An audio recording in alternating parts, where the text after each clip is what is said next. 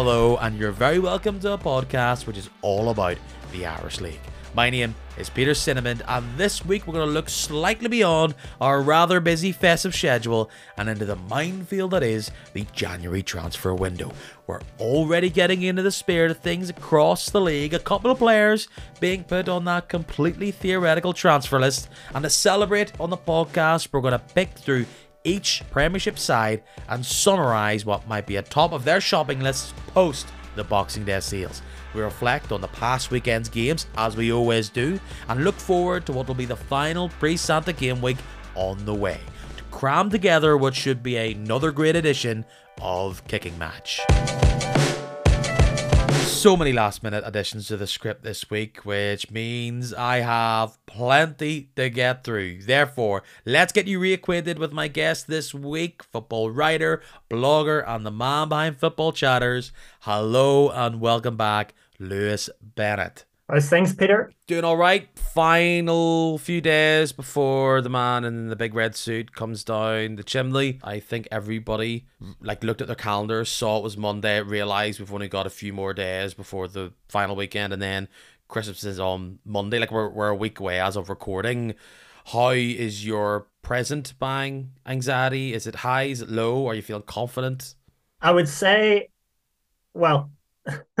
at the time of recording, I haven't done any of it. So, um, yeah, a bit of a mad dash. Not good then. Not good's the answer. Yeah. Hopefully, by the time this is out, I will have um, the vast majority of it done. Look, Lewis, we all have deadlines in life, and it's not about how you start, it's how you finish. And uh, uh, there is plenty of time to do all the good things that you need to get done to kick this podcast off properly when it comes to Irish chat, which I, I know why you're here, listener, we're going to slightly change things up because I feel as though we have to bring this right up to the top. News broke on Monday morning after a little bit of rumbling in the days beforehand. Ben Kennedy of Crusaders has been put on the transfer list. This comes from over the weekend. His manager, Stephen Baxter, giving a no comment when it comes to any questions around Ben Kennedy. I thought that was intriguing. It said to me something was a brewing, and there was, and there is after all the speculation during the summer where we saw a big statement tweet from Crusaders pointing fingers but not in any specific direction about potential crossing the line when it comes to chatting to Ben Kennedy, the player from other clubs. Now he's on the transfer list. His days at Crusaders pretty much are, are almost up. You don't see this happen without a move in the pipeline. There are many people that are likely to be in the queue to try and sign him. Firstly, was that quite surprising when you saw pop up online? Yeah, Stephen Baxter was very um he gave a very abrupt response in terms of um transfer talk in relation to Ben Kennedy. He wasn't particularly willing to discuss it. And I thought, in terms of how sharp he came across, it suggested that there certainly was something brewing behind the scenes. And um, we've now had confirmation that, that Ben Kennedy is, has been transfer listed by Crusaders. We've got Larne linked, we've got Glentoran linked, we've got Linfield linked, the other full time clubs that are interested in him. And you can see why Crusaders had got him after he had impressed with Stevenage across the water really impressed as one of the best players in his position in the Irish League. It looks like certainly his future lies elsewhere. Certainly, he's one of the league's top talents, and uh, naturally, those sorts of players will command interest. Larne seems to have been particularly heavily mooted. I'm sure we'll come on to it with Chris Gallagher, but it seems that Larne are doing their homework around the Irish League and are, are, are planning on making a few moves. Certainly, early doors, it's something to follow in January.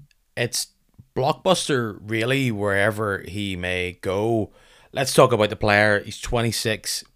He is for me one of the best players in the league and an immense talent. He is a midfielder. He can pass, he can move, he can score goals, he can dictate games. The big issue he's had is staying fit and getting a run of games and, and a long run of games at that. Last season, his his entire season was pretty much cut off at the knees very early on after getting an injury that took him out for most of the season, if not like 90% of the season he was away for. Then he comes back late on last season, gets a full summer. There's a speculation other clubs are interested in him. Then he starts the season incredibly well. The big bright spark being that huge performance against Carrick, where he bags a whole bundle of goals himself in that 9 0 victory. And everything was looking great for him and Crusaders. They were pepped as one of the dark horses in the title race. They looked fantastic. We've talked a lot in this podcast how that's fallen away. And for him now, who would, would want to enter that race? And the answer is in the Irish League, absolutely everybody. Every team would have space in their starting 11, their squad, for a player of this ability and of this talent. And he will be a big loss for the Crews if he does move on. They have had to work without him for a majority of his time at the club, but he will be a big loss and he will be symbolically a difficult player to lose if he was to move to another team. We've we've talked about how we have these full-time clubs in Linfield, Larne and Glentoran and then Crusaders were the team that were just on the edge, a couple of years away from their own title win, hanging about there, winning cup competitions, doing well in Europe, and they didn't want to fall behind. And in the past few weeks, when it comes to the title race, they have fallen behind. They didn't have a big run at the title last season.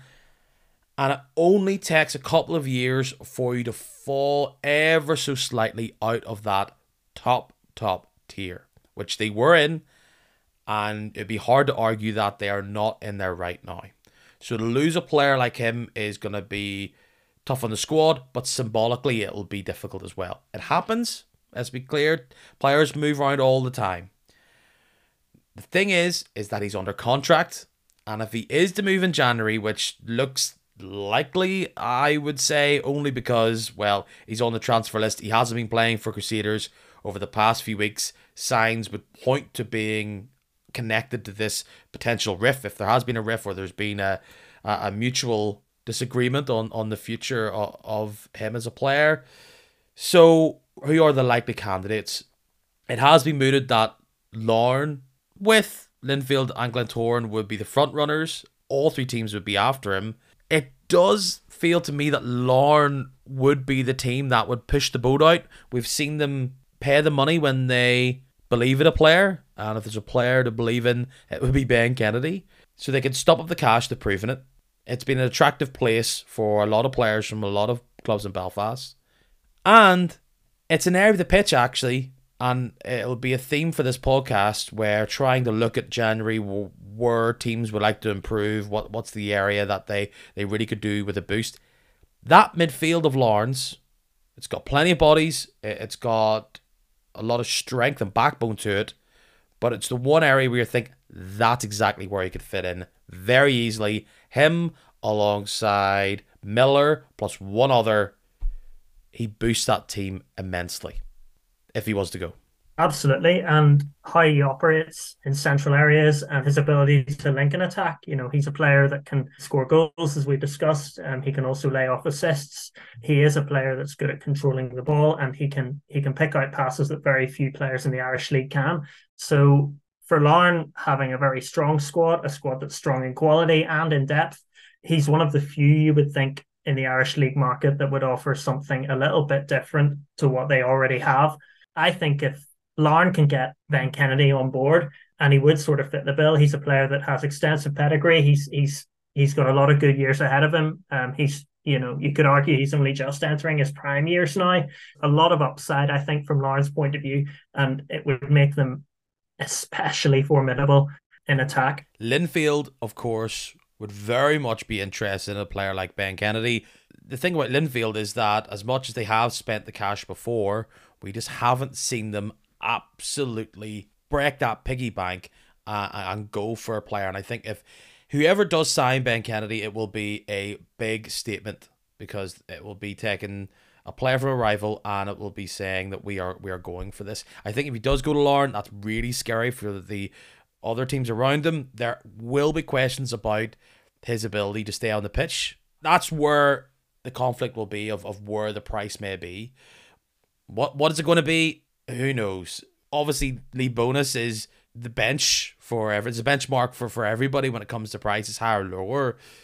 that's 100 grand. Levi Ives was, was 65, I believe, or or just a wee bit lower than that. You're saying somewhere between 50 and 100, maybe, if, if, if it is going to be cash, how much left in the contract. So uh, that will be the big move in January if it does go down.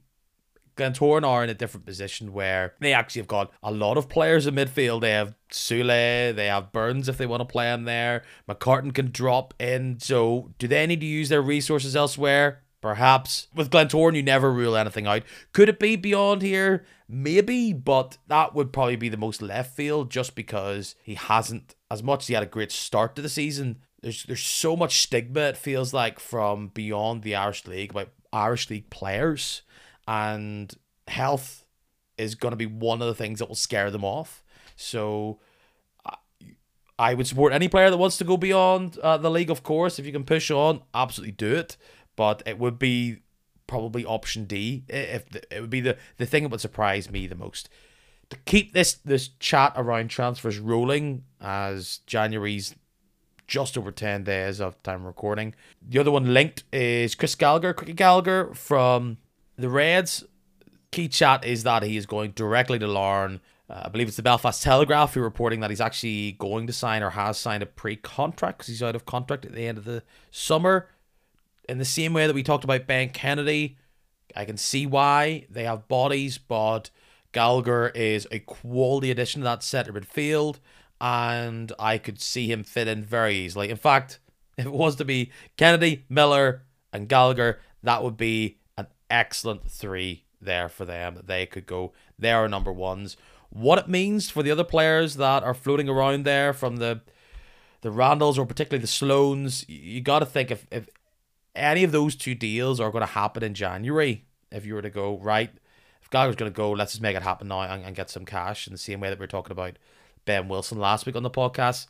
You got to think of players like Sloan. Could they move one way or the other? But Gallagher, quality player. You can see why Larne would like to add him to their engine room.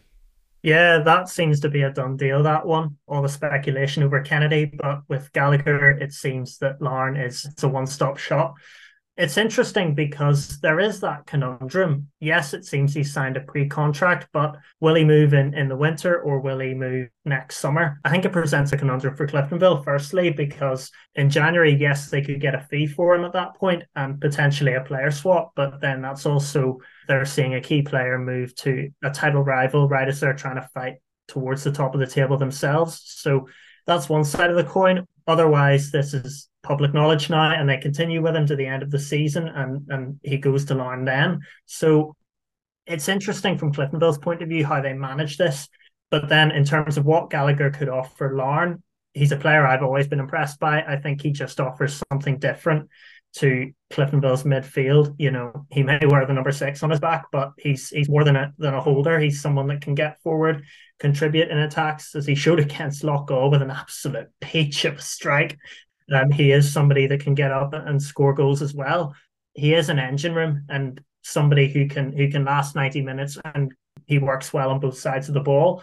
From Larne's point of view, that's it's it's a really good bit of business. It, it sounds daft, but it, it does make me not doubt but be skeptical of any time I see a Cliftonville player linked to Larne. I'm thinking, is this just one on one has to make two? Because there's just so many from Paul O'Neill went there, Levi Ives last summer. We've seen Tomas Cosgrove, I guess McDade and uh, Donnelly did pre them getting into the top flight from Cliftonville. It's just been it's just been constant every year. There, there's it's been, it's been moving that way. So and of course Aaron Donnelly as well. So and top tiers, you probably see in the League of Ireland, players are moving around all the big clubs. It's it's it's just how it comes together. But I, I imagine it slightly irks Cliftonville fans of another one.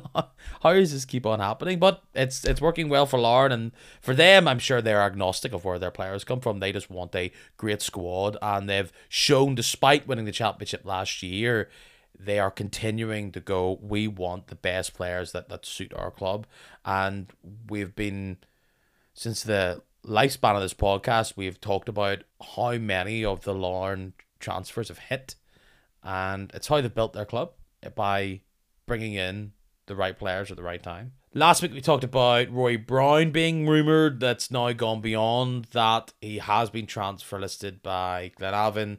That looks as though that is also something that we'll keep an eye on for January. Uh, the talk is Derry, but again, nothing uh, that's really concrete at this stage. Yeah, Rory Brown's a good goalkeeper. I think he's been a great addition to Glenavon and um, also being one of the youngest goalkeepers in the Irish League. He is somebody that's came in and made a real positive impression.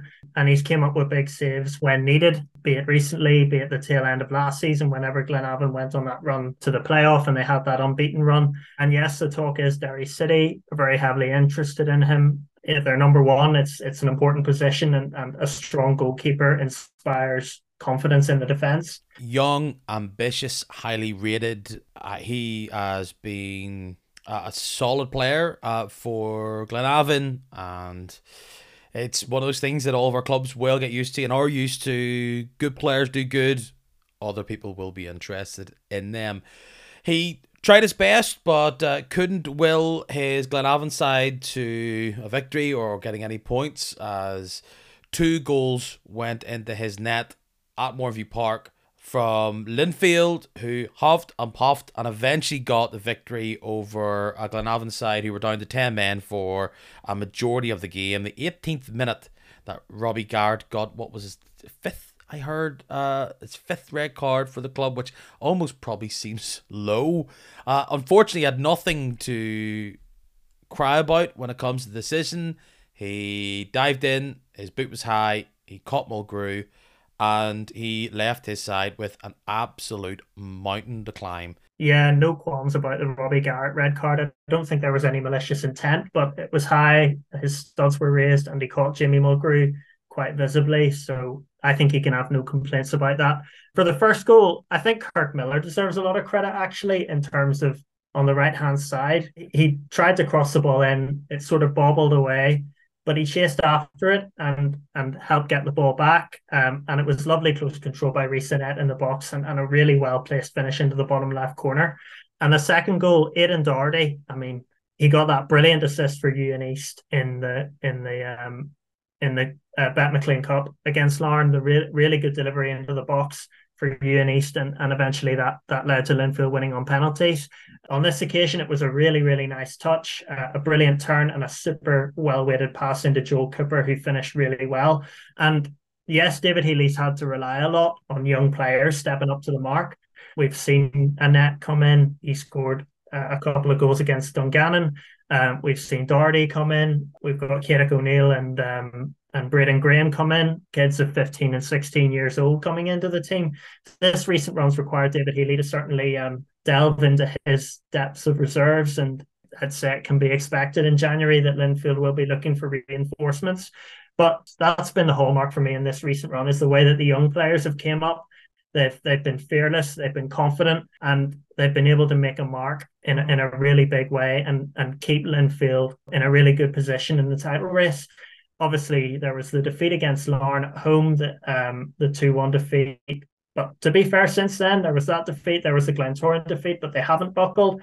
They've um they've they've got back on on their feet, and although they've been depleted, they've counted on their full squad, and particularly with the young players, David Healy's faith is being repaid in them. So I think that's the main takeaway I have is uh, in terms of the way that the young players have came in and and just really made a really big impression. These teenagers are going to have to step up huge for Linfield now because you come into a period where they play this Saturday, then they play on Boxing Day on Tuesday, and what's going to be one of the biggest games of the season, the highest attended game of the season, unless there's something unusual happens between now and May.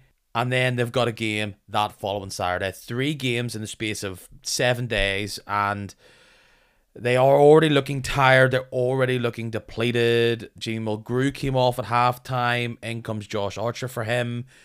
There are sparks here with Rhys Annett or Annett. We haven't got our official confirmation on how that's said one way or the other. Forgive me.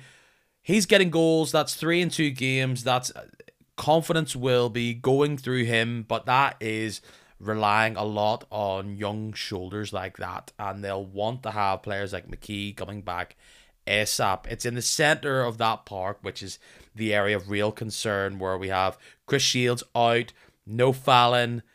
See what's happening with Mulgrew. They have bodies, but they don't have the the absolute top end quality that you need to just keep a consistent title run going. Larne, so far, look as though they've had the bodies. They've dealt their little injury blip and they've dealt with it very well overall.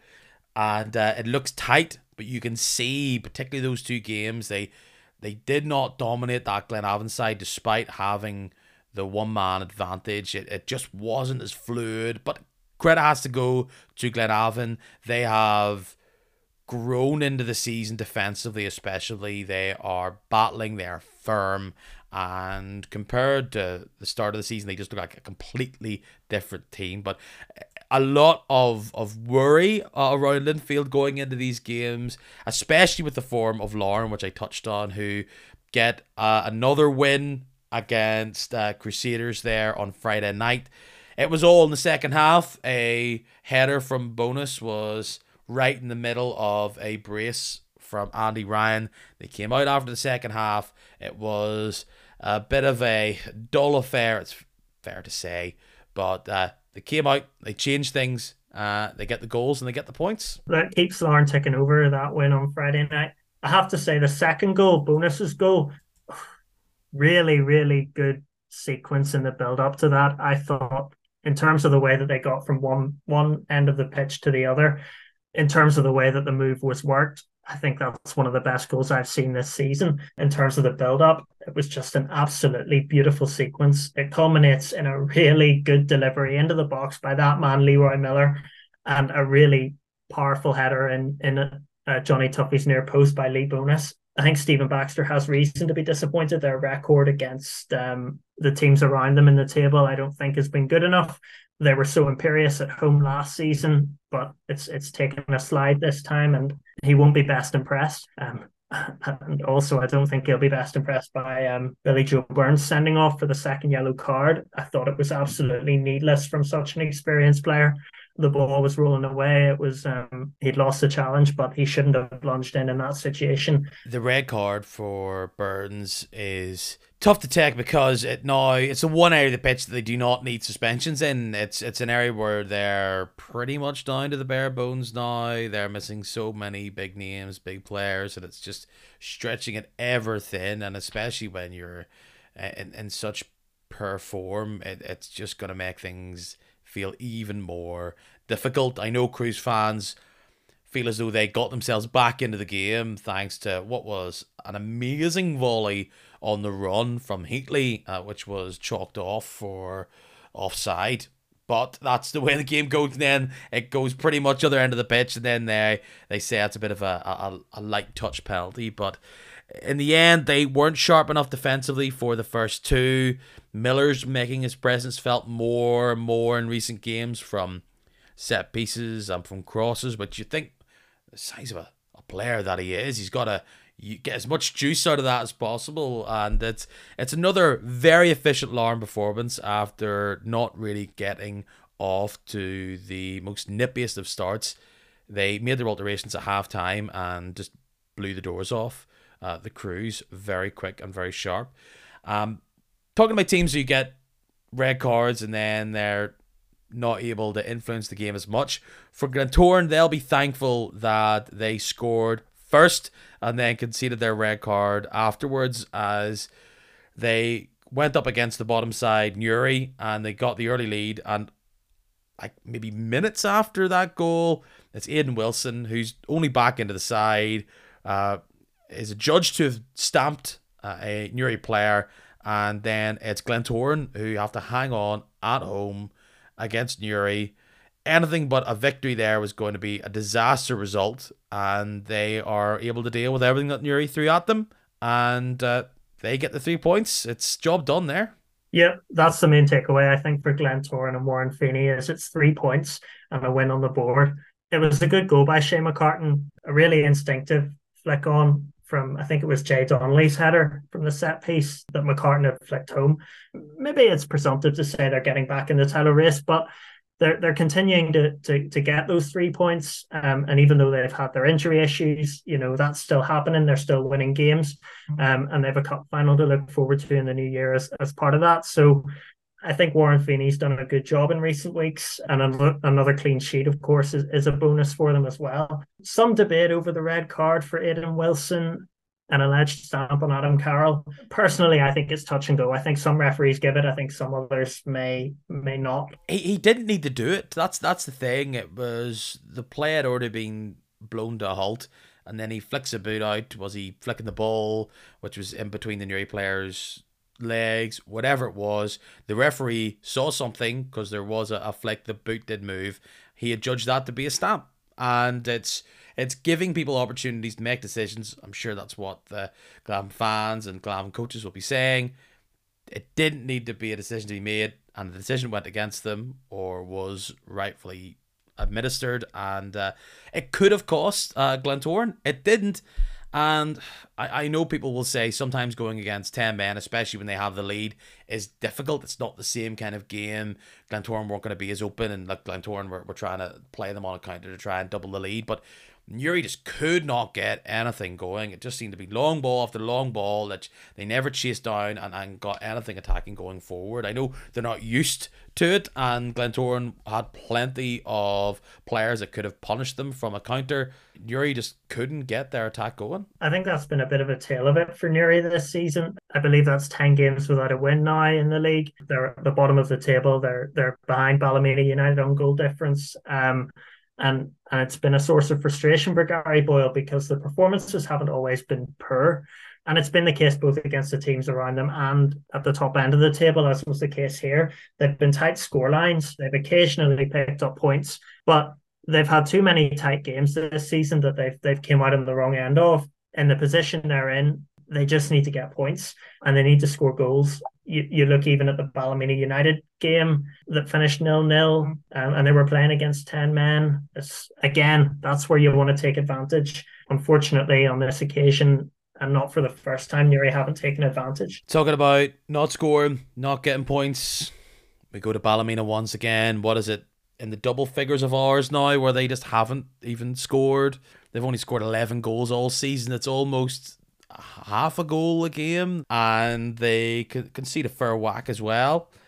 It was two on this occasion. They were able to make things difficult for Carrick, but Carrick were eventually able to squeeze a lead, and then Danny Purkis put a, a bow on it with a late winner to make it two. So it will be job done for, for Carrick, and uh, again, this season of pain for Ballymena just keeps on rolling six games without a goal for Ballymena United. I mean, it's clear where their struggles lie because actually they like like like six games. Like you're, you're not even getting wins. It's like six without a goal. Like Ballymena have not cheered a goal in in that long. That's just that is so so tough. It's it's been really disappointing, and I think what will disappoint Jim Ervin even more is actually they've got the best defensive record of any team in the bottom six. They've conceded 38 goals this season in terms of their defensive record, which is it's better than Glenavon and it's only three worse off than Coleraine. But 11 goals so far is just it's not good enough. And yes, they had it. They had that brief spell from Noah Stewart where he was scoring a few goals. He was getting in good positions. There was the win over Coleraine where Alex Gawn hit the mark and Isaac Westendorf has got a couple as well. But it's just that consistency. And Ballymena have well, they've been consistent in not scoring right now, unfortunately, but they've just got they've got to find an answer from somewhere because at the moment, if they want to get out of this battle and they want to start closing the gap on the likes of Dungannon, who've been upping their game in the scoring stakes, they really need to find somebody who can step up to the mark and, and score goals on a consistent basis because to go six games without scoring a goal. And they had a poor run last season under David Jeffrey as well. I think it was was it one or two and eleven that they had for Ervin stepping into that situation. That's something that's not been addressed. Ballymena need to find somebody to, to step up in, in the scoring department and up their game because what's been on show so far hasn't been good enough. Dungannon Swifts, they follow up scoring three the weekend before at the National Stadium. They score three again this week, and this week It finally was enough to get them three points. I had a notion this could be on the cards.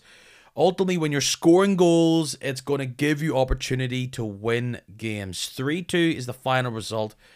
Horrible result for Coleraine and their fans, and just the overall mood up towards the North Coast. They go behind to uh, a Matty Lusty penalty. Then Kieran O'Hara comes in, that 17 year old man mountain. who comes up another little potential gem that that Coleraine have found there gets a goal. They are able to pull it back three minutes later from a nice little volley from Dean Jarvis, and all that panic is over. And that comes really from Dungannon just letting Coleraine come at them. And you don't really want to let a team like Coleraine come at them because it gives them confidence to have players like McKendry and others get themselves up, get a bit of speed going. But then, of course, what did Coleraine go and do once they've got the lead? They then let Dungannon, they stand off and let Dungannon start playing passes, fielding runners, picking out space, and they punish them. First from Thomas Galvin, a young little starlet emerging in his own right, where he's able to beat a defender and slot it in. Lee Lynch loses the ball close to the box. Dungannon rush in, brought down another penalty for Dungannon. Lusty steps up, misses, scores off the rebound uh, in the 90th minute, and the three points go all the way back to County Tyrone. And this could be a huge win for Dungannon, and they'll probably feel as though they have deserved this the way they've been playing. And some a lot of them have been penalties, but Matty Lusty's scoring. Thomas Galvin's been scoring a bit. Dungannon are are now getting results, and surprise, surprise, it's because they're finding their shooting boots. Yeah, that's exactly it. And what a fantastic week for Dungannon and Rodney McAree. They progressed in the League Cup. They reached the semi finals and they'll be playing Linfield. And they did it with extra time. Thomas Galvin, the hero there, scoring the equaliser late on in normal time and then opening the scoring in extra time on, on the way to that 4 2 win. And the mental resolve, I think, to come back from playing 120 minutes on a Tuesday night to go straight into playing one of one of the top half teams away from home on the Saturday and, and going and getting another three points, especially after going behind so late. I just think that's really, really impressive and a testament in, to the character of of what in many places is a young squad.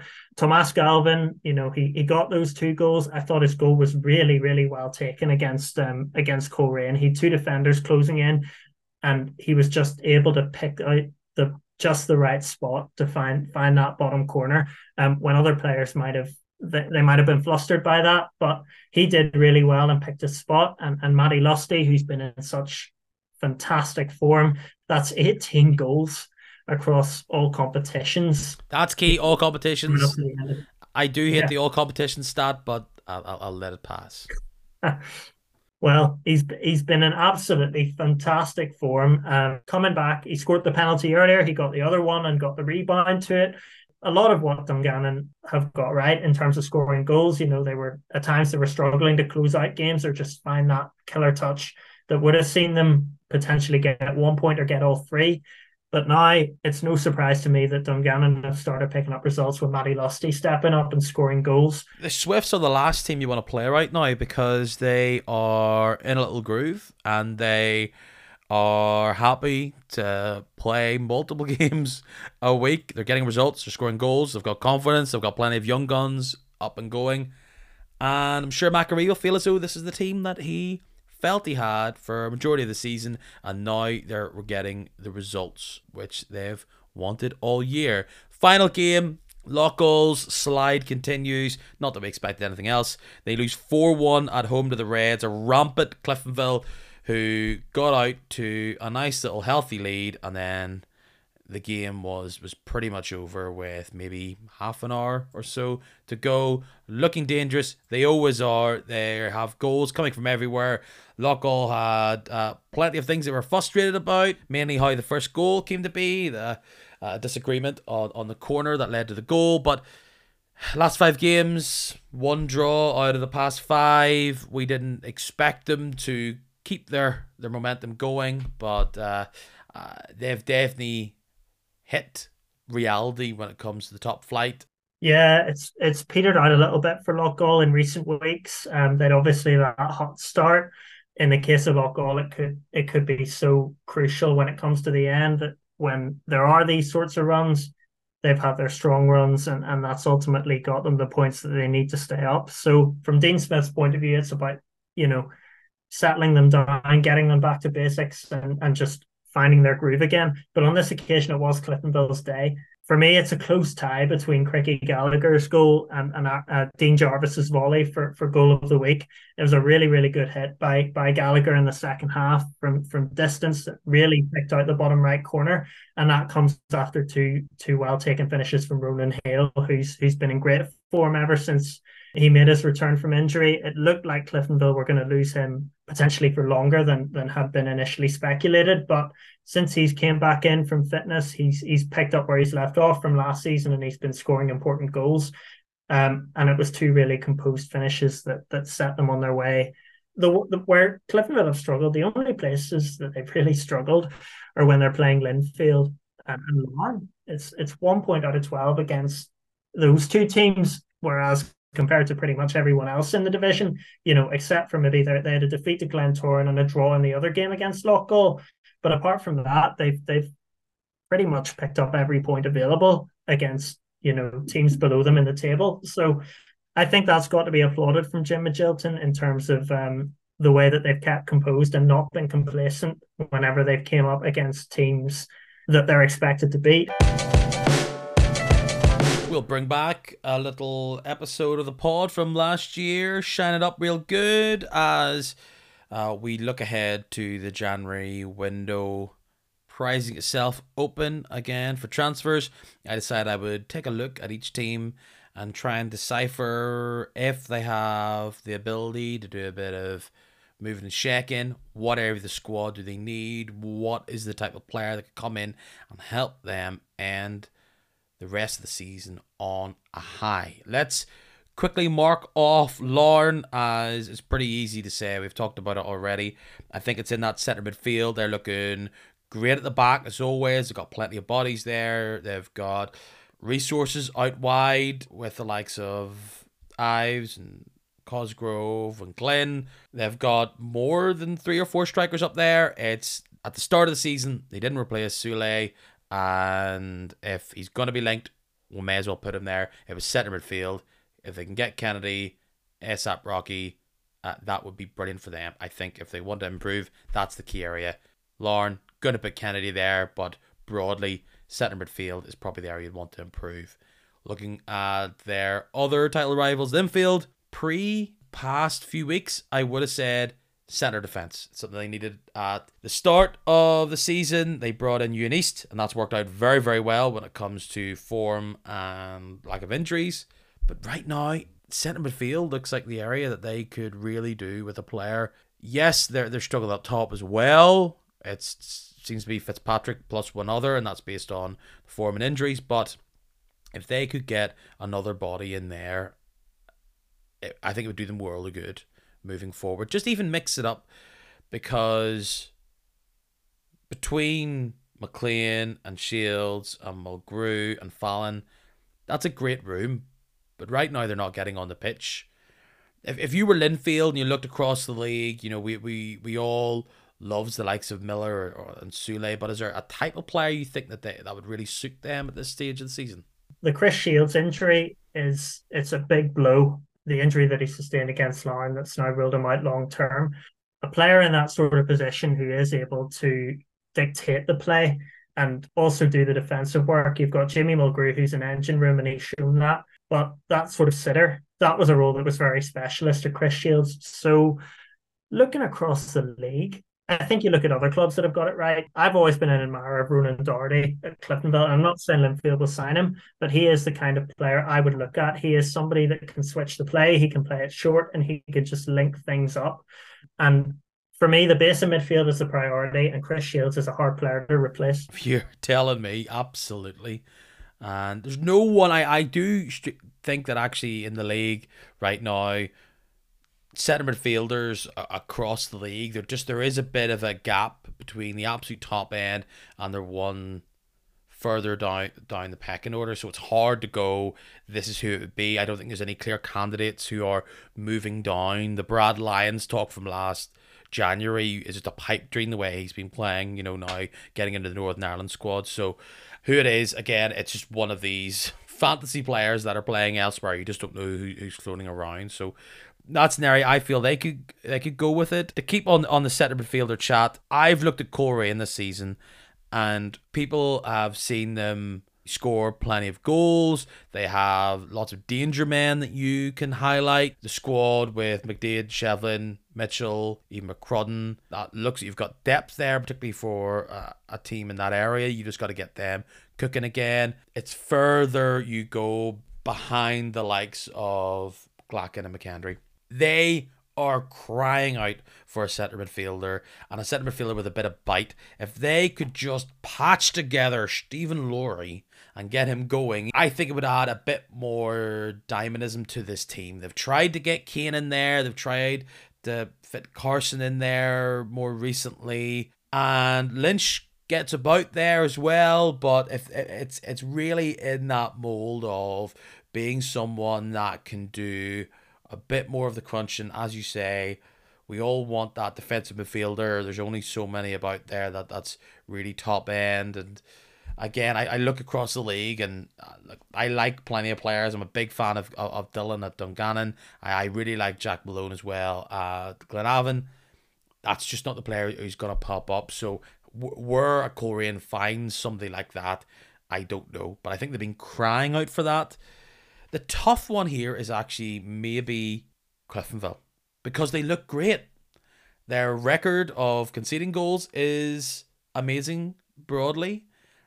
All the attacking flair is great.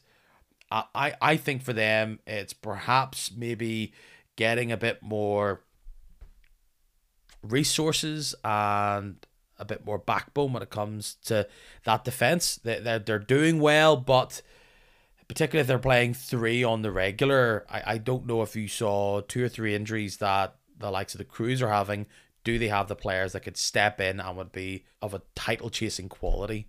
So if they could bring in a player who could play across that back line and they could settle in and out and don't mind just not starting straight away, I think that would be good to have in reserve. Uh, maybe out wide left just because Sean Stewart's questions over if he will return from his injury and, and, and from his club. Playing Reese Jordan out there, it's he's a young teenager. He's, he's got a lot of progression to do, but for a team like Cliftonville, they need top end Irish players in absolutely every position. Some would argue you need two. So perhaps maybe some more defensive stability. Maybe a, a player who can play centre back and adjust out into the more wider areas would be ideal. Where they come from is an Ethan McGee, perhaps he's been touted about as a player. Um, is it maybe they take another player from another club who's not getting game time? Uh, I know Michael Glynn's away hasn't been starting week in week out for Larne, but I'm sure Larne want to keep him because they're one injury away from him being back in the team. Cliftonville squad from one to eleven has just been excellent this season, really, haven't they?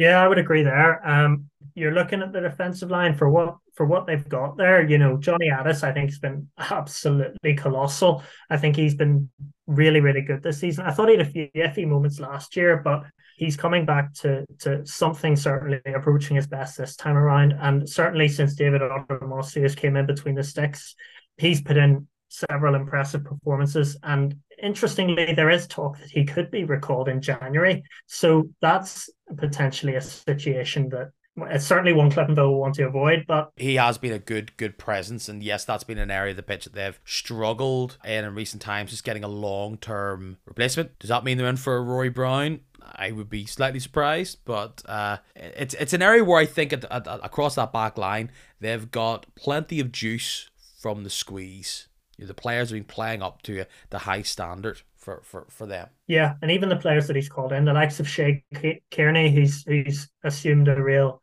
regular role recently. He scored a brilliant goal against Glentoran, um, and has has generally you know risen to the plate perhaps earlier than he thought he might have. I agree with you there, Peter, in terms of the overall starting eleven is is strong. I think even if Gallagher does depart, you're looking at a player like Oran Casey, who I think came leaps and bounds under Magilton. He's he's sometimes slotted in defence. It's natural positions in the centre of midfield. Potentially that is Cliftonville's go-to option in the interim if, if Gallagher does leave, that they stick Casey in there.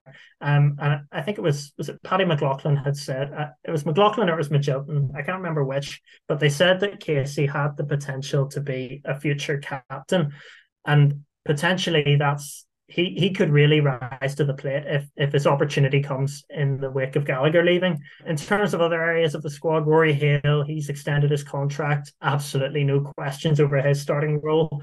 Um, you've got Ronan Hale, his brother, who's who's hit form. You've got Ben Wilson.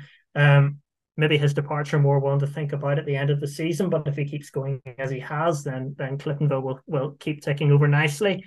Um, yeah, I think that is the main area um, where I think they need to focus on really is in terms of depth. To move away from the top six and, and look at some teams below, then we'll get back to the Glens and the Crues. I think there's definitely a few teams here where it's it's not hard to pick out whatever the pitch they need to improve in. Let's just go straight to Ballymena. They needed a striker, and probably two to three of them, like last month. You know, that that that is the first thing they'll be crying out for. Of course, as we'll always say, they're the hardest thing to go out and find. And they'll be scoring through all of the top six, all of their reserve games to try and see have they got anybody they could just roll a dice on because if they can find a lusty or even a, Jay Boyd you know that that is perhaps the the area that they're going to try try and find and uh, strangely looking at those those clubs in, the top six, there isn't a huge amount where you're like, bang, that you know that that's a player who could do the business for us. So they struggle to get strikers in just before the end of the transfer window in the summer. So where, where do they get where do they get the striker from? Um, like if you if you look into the championship, uh, again, some of the best strikers in the championship are one risks because often they aren't proven to be able to deliver at the standard they'll need uh, uh, in the top flight. How will they adjust to it? And as well as that, a lot of these clubs in the championship aren't here just to give up their players willy nilly. So, is a Zach Barr perhaps a player they could bring in and just fingers crossed it will, will come together for them? It's so, so tough, but it's what they need. They need bodies and they need game changers there. I think for any of the bottom bottom sides, like I, I look at Newry who have have a few players that are strikers that aren't absolutely banging them in clearly. If if they're looking at a player like last season you saw Josh Archer go to Portadown for pretty much a majority of the season and seeing to play maybe 80% of the games there.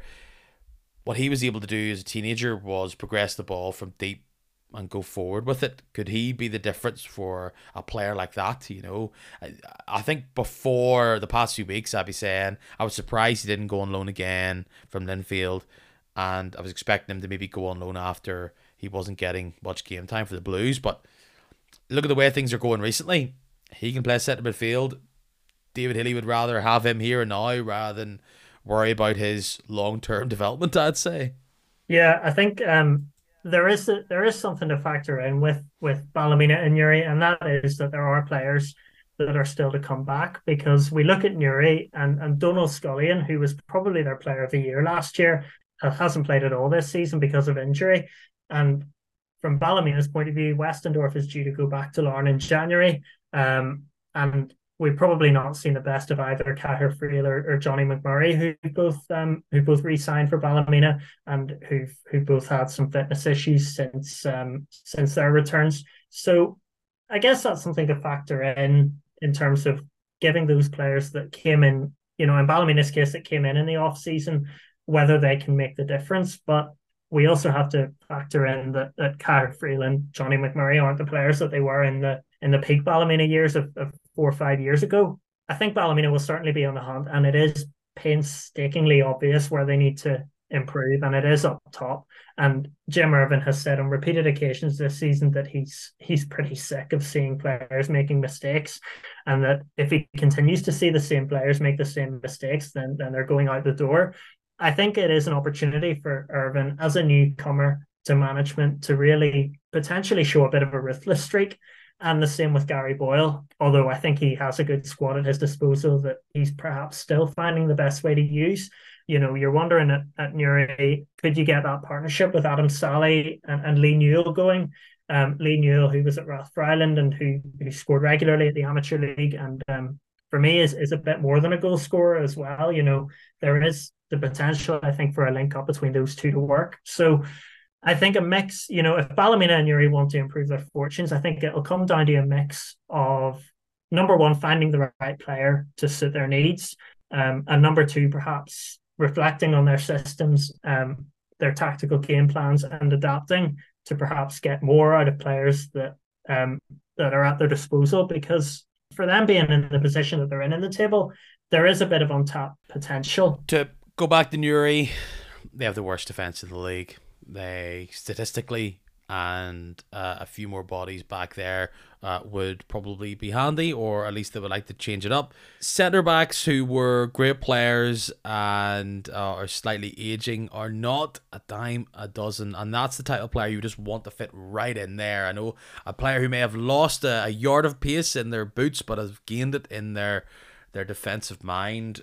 Larne have a whole load of defenders, but do they want to send them out like that? You know, what about eh, then when you're at the bottom of the league, is a 19 or 20 year old who's doing a bit of business in the in the reserve league really the player that can get you over the line? I guess for some of these players, it's just going to be some of these clubs. It's just going to be perhaps looking beyond the league and who's coming up from the League of Ireland, which is exactly what Glenavon's done. They've got three names in already, and I think as a, a team that needed bodies as well, and they've got a few dice rolls as well. Like, uh, players I couldn't really uh, claim to know much about, but um, again, just to tie up a bit of who needs attacking play. Glenavon just do not have bodies up there. They're relying on a teenager Prendergast and then out of position players like McCloskey to try and do something for them. Now they've had that Fitzpatrick Hole for a while, and it's it's just about I don't know. Is is there? Do they want to take on someone who's a bit older that they could give a go to?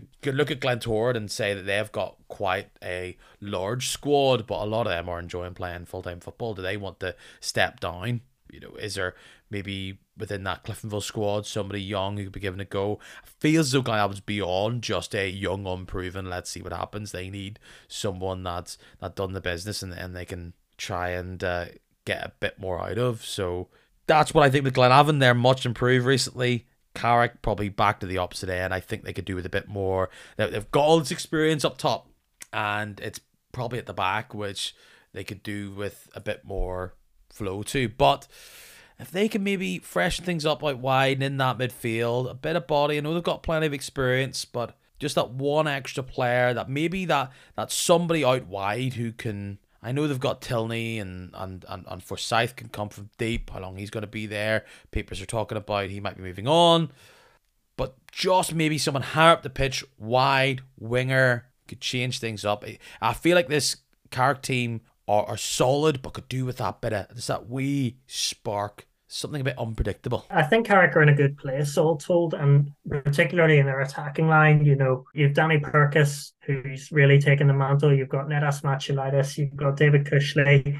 And in terms of that general array, it's a good front line to have. You've got Emmett McGuckin as well. He's a physical presence. Perhaps it's a little bit more on the rear guard um, in terms of where they can strengthen. They've also got a good academy. They've got a couple of young players. They've regularly named young players on their bench, but then that could also speak to needing, needing just a little bit more in terms of depth. Midfield, Lloyd Anderson was obviously a standout for them last season, went to Crusaders. Could they potentially look at midfield reinforcements? They don't want placeholders. I think they're looking for players that can come in and potentially be part of a longer term core. Whether that happens this January, I think they'll sign maybe one or two, but I don't think they'll break the bank. For what it's worth, Carrick are in a good position right now. You look at the Swifts and you think everything's just changed in the past few weeks. They look like they've actually got something to come off the bench and are trying to build a squad mixed with youth, uh, mixed with a bit of experience to guide them along the way.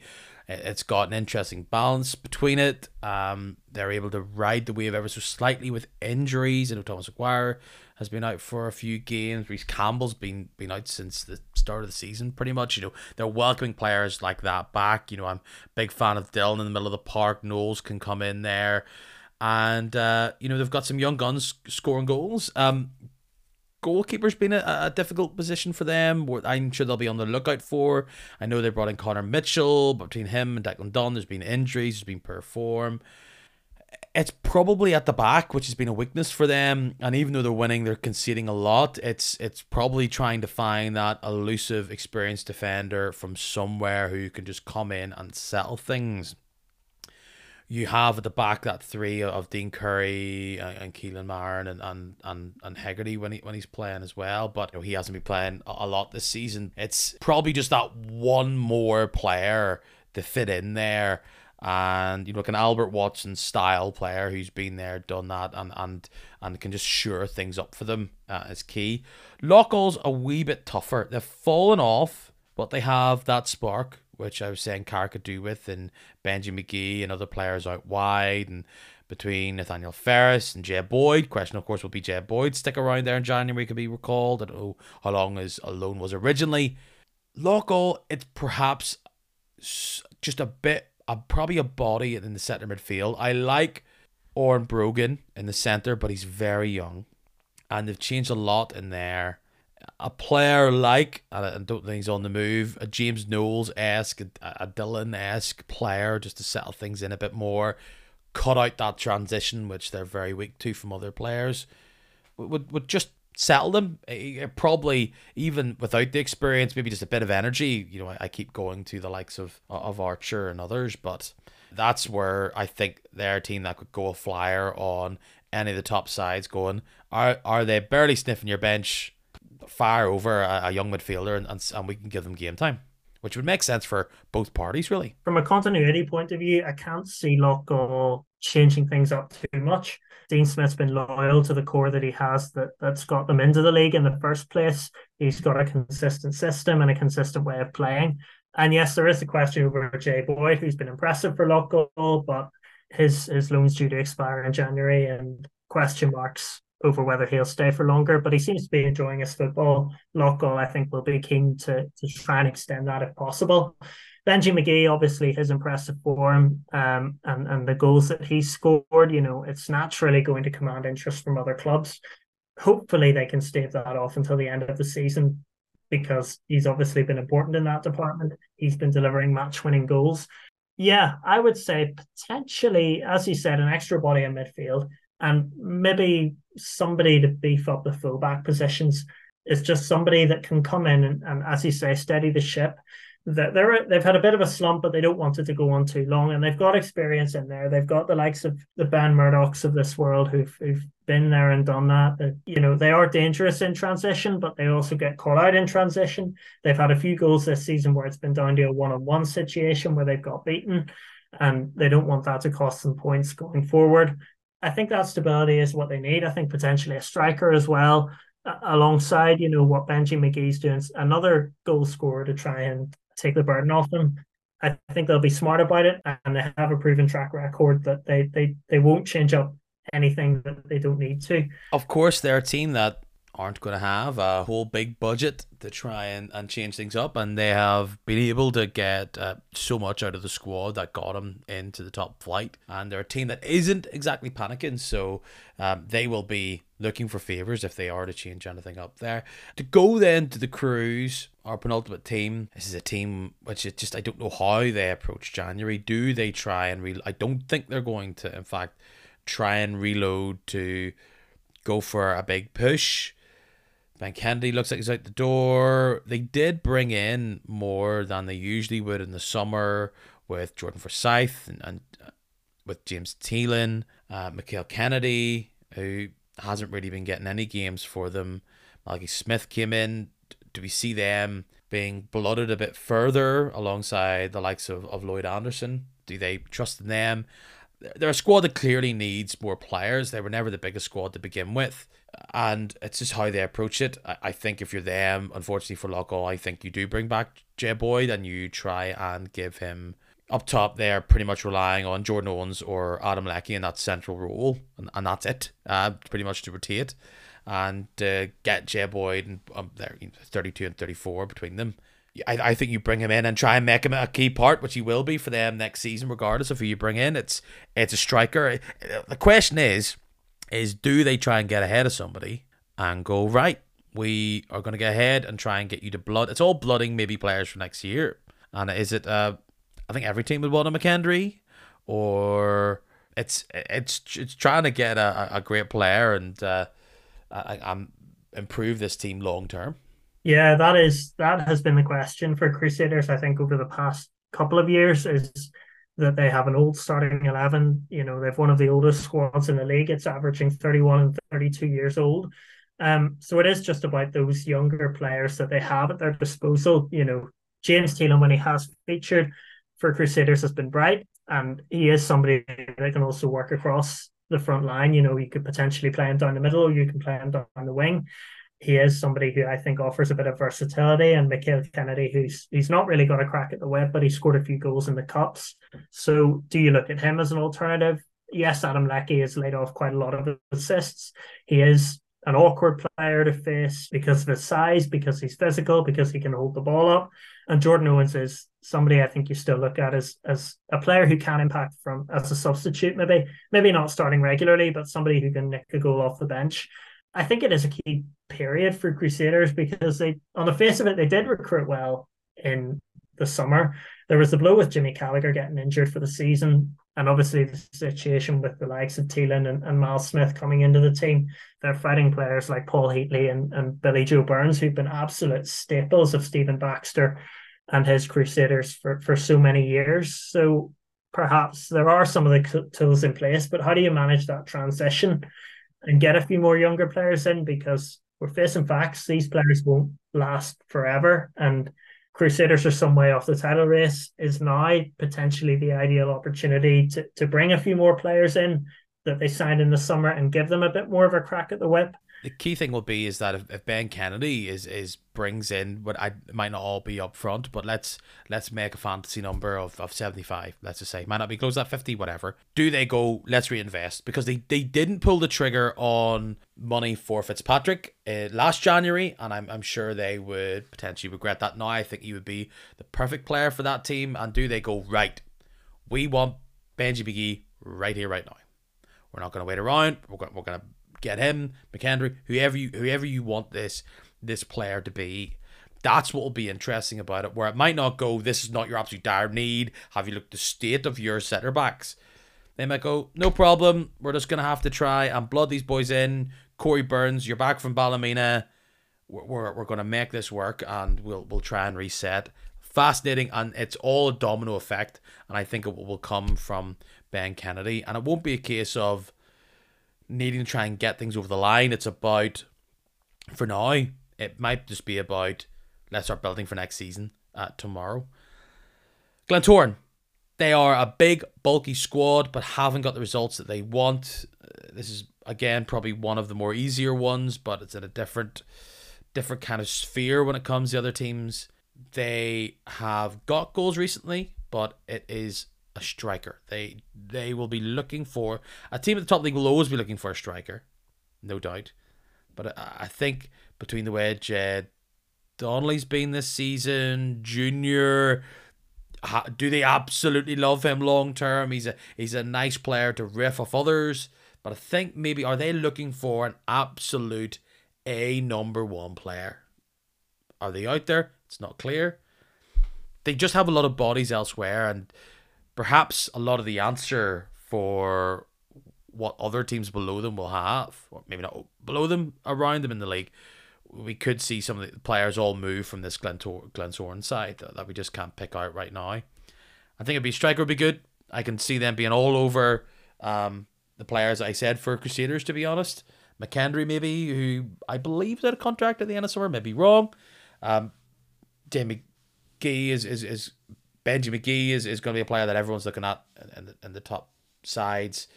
McGovern, I'm talking about wide players here, not not absolute number ones down the centre. So they are definitely a team who could pick down a player who comes from across England.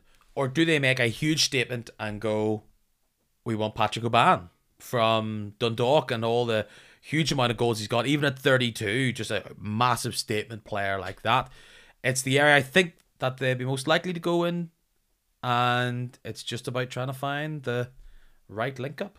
Yeah, I could see Glenn Glentoran going for a striker. Although saying that in January, it might be tough to predict because Glenn Glentoran do have a lot of players out injured, and and there's there's bodies in there that are waiting to get back in. Uh, you know, Bobby Burns coming back in for a start. There's still Seanan Clucas, who's not played in a senior minute this season, and a couple of others. Luke McCullough's been in and out of the team with injury. Aidan Wilson, who's now suspended, and also was has had a few injury issues in his time at Glentoran. I think with them, it's just a matter of what they've got because, to my eye, they're pretty strong in defence. I don't think they need reinforcement there. I think if they keep Wilson fit, they keep Paddy McClean fit, they keep James Singleton, and they've got Wilson. You know, it's um, it's a good defensive core that they've got. And in midfield, I think again they're they're they're looking good. When Bobby Burns is fully fit, Fuad Sule's put in a number of good performances recently, um, and in particular Shay McCartan, who's I think he's had his rules slightly adjusted in Glenn Glentoran's system that's really working for him. So I think in midfield they're also pretty strong. Wide areas, Daire O'Connor, who is just a player that can turn the afterburners on at the flick of a switch. Like he can just leave you for dust. And a player that can weave that sort of magic, you know, Glentoran fans know all about that with Conor McMenamin. Daire Connor has that same capability in my view. Striker, yeah, I'd say I've, I, I like Jay Donnelly. I like his profile. He's he's a really good player in the penalty area. Somebody who doesn't really need a lot of touches.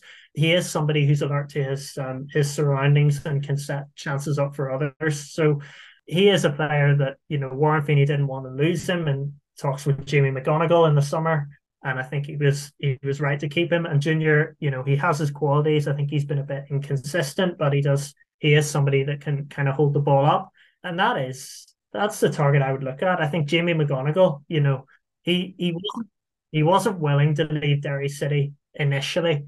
There were question marks in the summer about his future. I think he's happy at Derry City, but if Glentoran really put the boot out for him, could that potentially, you know, rekindle something? I'd still say that there's there's a potential for a big striker addition to come in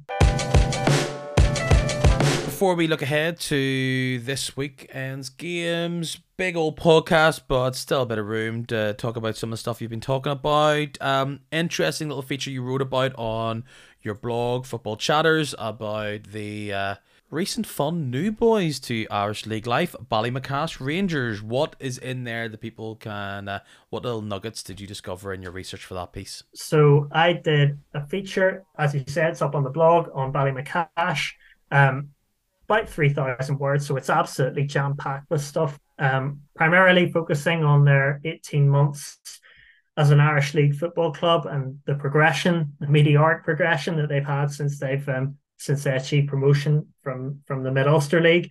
Um, they finished second in, in the Premier Intermediate League last year, reached the promotion playoff where they um where they just fell short against Knockbreda in the end capped off a season in which they picked up 60 points. They finished above a lot of established Irish League outfits, the likes of your Queen's Universities and your Moyola Parks and Lisburn Distilleries.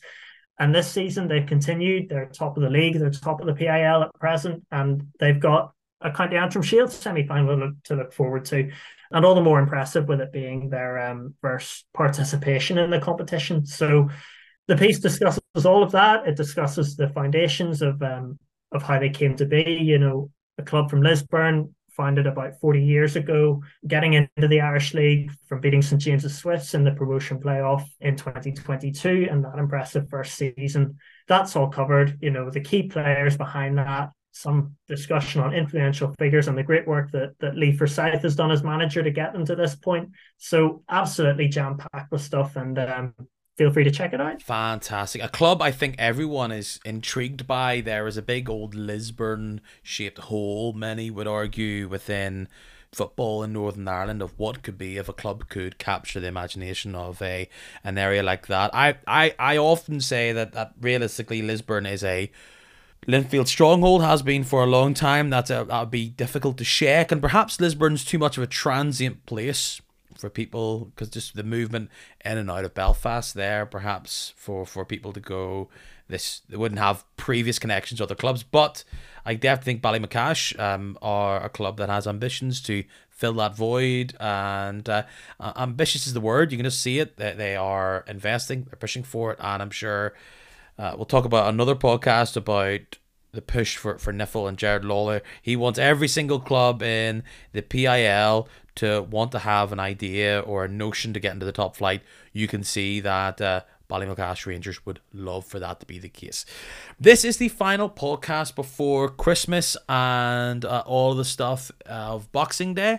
So we look ahead these fixtures. We'll kind of broadly just just look at them. We all know what the Boxing Day games are. It's all of your usual derby games: Ballymena, Coleraine, Carrick against Larne, the East Coast Collision, Cliftonville, North Belfast Derby, Cliftonville Crues, Linfield Glens. We don't have the Mid Ulster Derby, uh, Glenavon Portadown. That's going to be Newry against Glenavon, Loughgall against the Swifts. And the next podcast you'll hear will be post Christmas. It'll be the boys from around the grounds. They'll be here to chat through both game weeks. But just very quickly ahead this weekend. Is there a, fixture that stands out? Uh, Linfield against Coleraine is the only top six meeting that we have here. Uh, the rest of them are top bottom six, very much like the past week. Larne Loughgall, Newry against Carrick being the, the bottom six meeting there. Cliftonville Ballymena, Swifts against Glentoran, Glenavon against Crues. Interesting game which I have my eye on. Which one stands out to you? Newry Carrick Rangers stands out to me because that's big on two fronts. You have got uh, the situation with Newry, who are relegation threatened um, and in need of points. They're on this horrendous losing run, but they also um, went to Carrick and, and beat them in the um, in the League Cup on penalties. It's a venue that's uh, they're at home on this occasion. That was away from home in the League Cup, but that was a happy hunting ground. Carrick, who've got all these attacking resources, but are potentially a bit light in defence. I think that's the potential to actually be quite an entertaining game. And I think if Newry really get their setup right and they generally hit the right notes in terms of their attacking play, they could potentially pick holes in the Carrick defence and ahead of Ballymena playing Cliftonville, which um, Cliftonville I think will enter as, as pretty strong favourites. Um, I think that's a big opportunity at the bottom for for Newry to, to really steal a march. In terms of elsewhere, Dungannon against Glentoran. That game finished goalless at the Oval. The McAree Bowl. That's that's really I do like the yeah. Like you do have that is interesting. Newry against Carrick. It's a big couple of days for Newry because they've got Carrick at home. Uh, then they also host Glenavon a couple of days later. And then before uh, we're all singing Auld Lang Syne, it's Dungannon away, which is a hard fixture than it was a couple of weeks ago. But if they come out of those without a victory somewhere, they'll they'll feel as though they've missed a chance, or at least it's it's an easier chance compared to some of the victories that they are unlikely to get against top six sides. So it's a big couple of days for them. But yes, Dungannon, who are in form, scoring goals against Glentoran, who uh, themselves have got some nice big results. It's at Stangmore Park as well, which actually Dungannon, it isn't the same kind of tricky patch as it has been uh, in previous months. But I like that. I can as I as I thought there might have been a shock last week against Coleraine.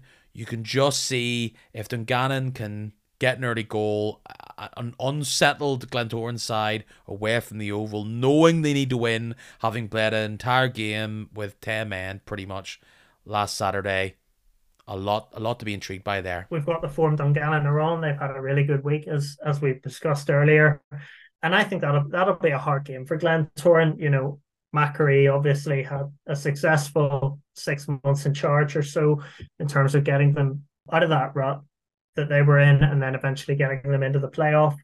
Dungannon are starting to hit their groove. Matty Lusty and Tomas Galvin are in good form and Glentoran will have to be, you know, fully concentrated if they want to go out and get three points.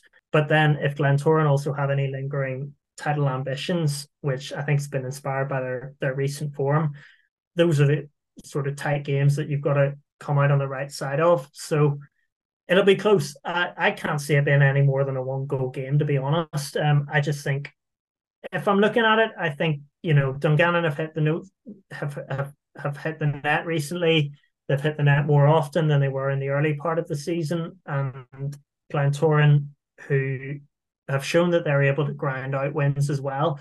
It is one that could go either way. And in terms of doing Warren Feeney a favour, you know, and, and getting the Glens fans on side and proving that that recent run isn't a blip. It's genuinely an upward trajectory. I think those are the games you've got to, you've got to get points out of. Glenavon will smell blood against Crusaders at home. They are uh, an injured animal, and Glenavon are feeling confident and will be somewhat buoyed by that performance they had against the Blues at home as well.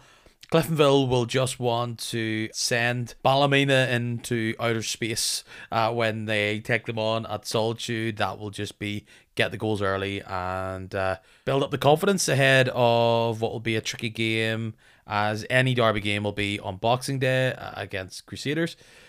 Linfield have a great record against Coleraine. Usually at home, it's been draws in previous time, but you think at home, uh, Linfield will have enough to uh, take apart that Coleraine defence. Uh, should uh, be able to continue on their good run at Loughgall at home on Friday night. And if I was to pick there, I just I think with the likes of Purkis, I just think players like that are going to be a difference maker for Carrick against Newry City. So lots of football over the next few days us all to see. Um, before I let you go, Lewis, other regular listeners to the pod will know that you are a Bangor man. Got a bit of jip from Bangor fans when I questioned a decision to tweet out uh, the idea of investment.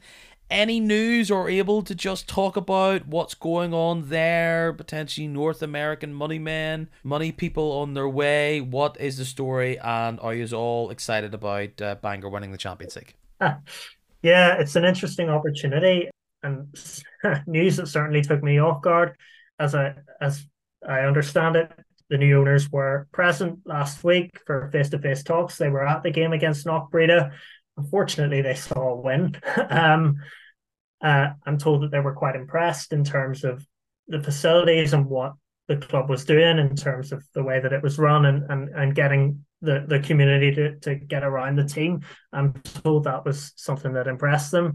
Further face to face talks in the new year. And I'm excited to see how it progresses because coming from where Bangor was, you know, six, six and a half years ago, whenever the future of the club was in doubt, and and there were those sorts of concerns. And, since then, we've been able to rise up a couple of divisions and um, be competitive in the championship, spending most of the season in the top half. So it's interesting, you know, if if it really comes to fruition, it could be it could be a big opportunity for the club in terms of um, the playing squad. Obviously, is the first thing we're going to look at, but you know, there's plans to upgrade Clandeboye Park and and the general facilities and potentially even make the next step in terms of the model. So yeah, it's um it's a lot to take in because um you know we've not really had these conversations concerning Bangor before and, and investment of this scale. So tinge of apprehension, tinge of excitement, but um team's doing well on the pitch and there's a lot to be happy about. So um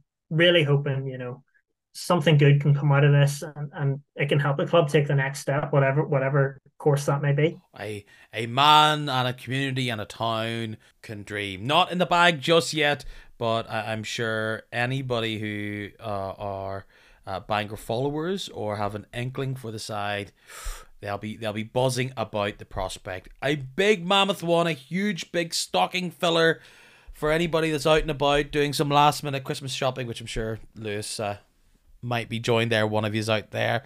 Good luck. Remember, perfume's a present. Always a good. That's why God invented perfume for Christmas. And uh, until next time, Lewis, until next time we chat in 2024, thank you so much for joining me. I will see you all here next week between Christmas and New Year when I get the uh, Around the Grounds boys back on the pod for another big bumper podcast. But until then, goodbye and chat to you soon. Pleasure, Peter. Stick a bow around it, fire it under the tree as we are done. Thank you very much for listening this week and any other weeks that you have. This is the second Christmas that Kicking Match has made it to, which is nice, means that I've been sticking around and I wouldn't be able to do that if it wasn't for yourself. But I'll let you into a secret. If you want to regift this podcast, I ain't got no problem with it. Share it around. Regift it a few times. Good way to do that is by sharing some information about the show on social media. And if you aren't following me, you know you can do that easy, as easy as a click of a button. Just go to add kicking match on Instagram, Facebook, or Twitter. It's all as simple as that. You might have a little question or a note or a thought or a feeling. You can do that there, or you can email the show. As always, it's kickingmatch, all one word, at gmail.com. Before you go, you know that you can't, of course, make this podcast hand free. May have a little beverage in your hand, may have more than one. You just need to ask your smart speaker to please play a Kicking Match, an Irish League podcast. Final thing, gift to me. If you want to give it, you know you can follow this, subscribe to this podcast for nothing on Spotify as well as Apple Podcasts. Just go into our little kicking match page and hit the appropriate button. Means you get a little notification to say, hey, he's got his podcast up. And with it being slightly off schedule next week, post Boxing Day and the rest, it's a good time to do it. Means you're not wondering when has he got that done? Because I haven't sorted out the day I'm recording just yet. So it gives you a little notification to say, hey, Peter has uploaded the podcast. Until then, have an absolutely amazing Christmas, whatever way it looks like, regardless of what you do. Take a time for yourself, take a little break, be thankful if you can be, be thoughtful if you can be, be easy on yourself. This kind of time of year can be a fun one, but it can also feel like you're lost amongst the madness. And of course, there can be a bit of sadness mixed in there as well. You're feeling down randomly. I think it's the most natural thing in the world, especially if we're overdoing it these Christmas dues. Nothing gets you down or mellow quite like a big old heavy Christmas do. Whatever it is, though, enjoy Christmas whatever way you want to. Thanks for listening. I'll see you again soon and enjoy the 300 games of football which is ahead of us. Cheers.